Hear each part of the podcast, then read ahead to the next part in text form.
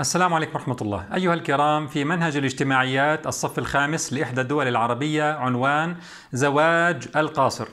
وتحته تعريض بزواج النبي صلى الله عليه وسلم بأمنا عائشة رضي الله عنها.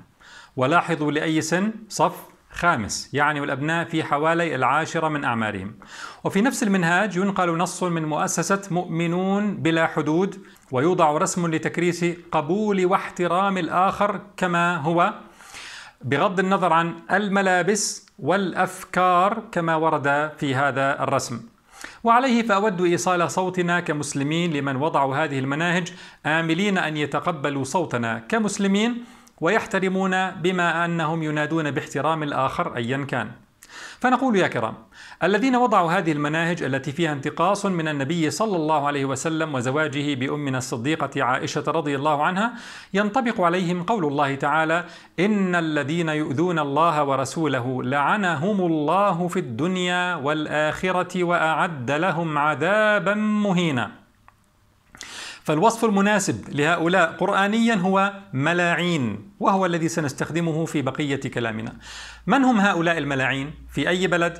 بغض النظر هم يعرفون أنفسهم إن كانوا يطعنون في النبي صلى الله عليه وسلم أم لا وكما يقول المثل اللي على راسه بطحة بيحسس عليها فكلامنا ينطبق على كل من يفعل ذلك بغض النظر من هو إذا كمان مرة. إن الذين يؤذون الله ورسوله لعنهم الله في الدنيا والآخرة وأعد لهم عذابا مهينا. هل يؤذون في الآية معناها أنهم يتسببون بضرر لله ورسوله؟ معاذ الله. فلا يضر السحاب نبح الكلاب. فكيف يضر هؤلاء الملاعين المهانون؟ كيف يضرون رب العالمين أو رسوله الكريم الذي قال الله فيه أو قال الله له ورفعنا لك ذكرك ورفعنا لك ذكرك. وإنما الأذى في الآية هو التطاول واللمز وقلة الأدب كما يفعل هؤلاء الجبناء. زواج النبي صلى الله عليه وسلم بأمنا عائشة رضي الله عنها هو مفخرة وأطهر وأجمل وأعظم زواج عرفته البشرية. ومن أراد أن يطلع على شيء من جماليات هذا الزواج فليراجع حلقة ندى تشتكي لعائشة. والتي نشرناها من فترة وكان لها تأثير كبير بفضل الله تعالى ونرفقها لكم في وصف هذا الفيديو. لكن من عادة خبثاء النفوس أنهم تؤذيهم الروائح العطرة بعدما اعتادوا العيش في مزابل الفكر. فهؤلاء الملاعين هم أنفسهم الذين يسممون المناهج بأمر من أسيادهم الغربيين، خصوصا فرنسا في حالة هذا البلد المذكور، ويطبعون في المناهج شيئا فشيئا لتقبل انحراف الفطرة وكل أشكال الفواحش تحت عنوان تقبل الآخر، بينما يغيظهم أشرف وأطهر زواج. الموقف المطلوب من الآباء أما وقد عرفتم أن هناك ملاعين يساهمون في صياغة المناهج فلكم أن تتصوروا ماذا سيعلمون أبناءكم إلا ما يمسخهم عقديا وفكريا ونفسيا ليكونوا ملاعين مثلهم. وتذكروا أيها الآباء والأمهات إيش يعني ملاعين؟ ملاعين يعني مطرودين من رحمة الله. الملاعين هم المطرودون من رحمة الله وان حازوا الشهادات والرتب والمرتبات. هل ترضى أيها الأب أو أيتها الأم أن يتعلم ابنك ليكون في المحصلة الدكتور الملعون الفلاني؟ أو المهندس الملعون العلاني؟ طيب ماذا نفعل؟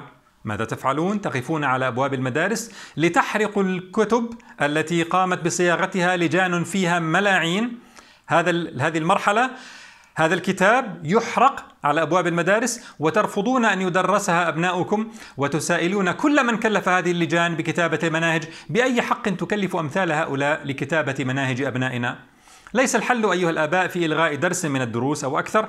ما دام هذا المنهج لهذه المرحلة قد كتب بأيد مسمومة. لا يجوز ابدا أن يمر هذا الحادث هكذا بلا موقف صلب وإلا فسترون تحقيرا لدينكم واستهزاء بربكم ونبيكم يوما ما وأنتم تنظرون وهم يسيرون نحو ذلك بتسارع.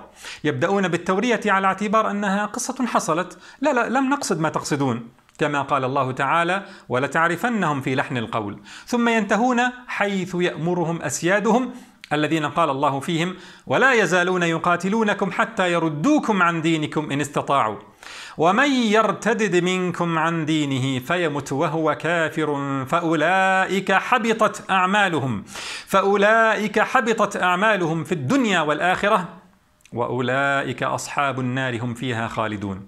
فهل هذا هو المصير الذي ترتضينه أيتها الأم وترتضيه أيها الأب لأبنائكم؟ ختاما نعيد التأكيد على مشاهدة حلقة ندى تشتكي لعائشة مع أبنائكم وبناتكم لتحصينهم من لوثات الملاعين والسلام عليكم ورحمة الله.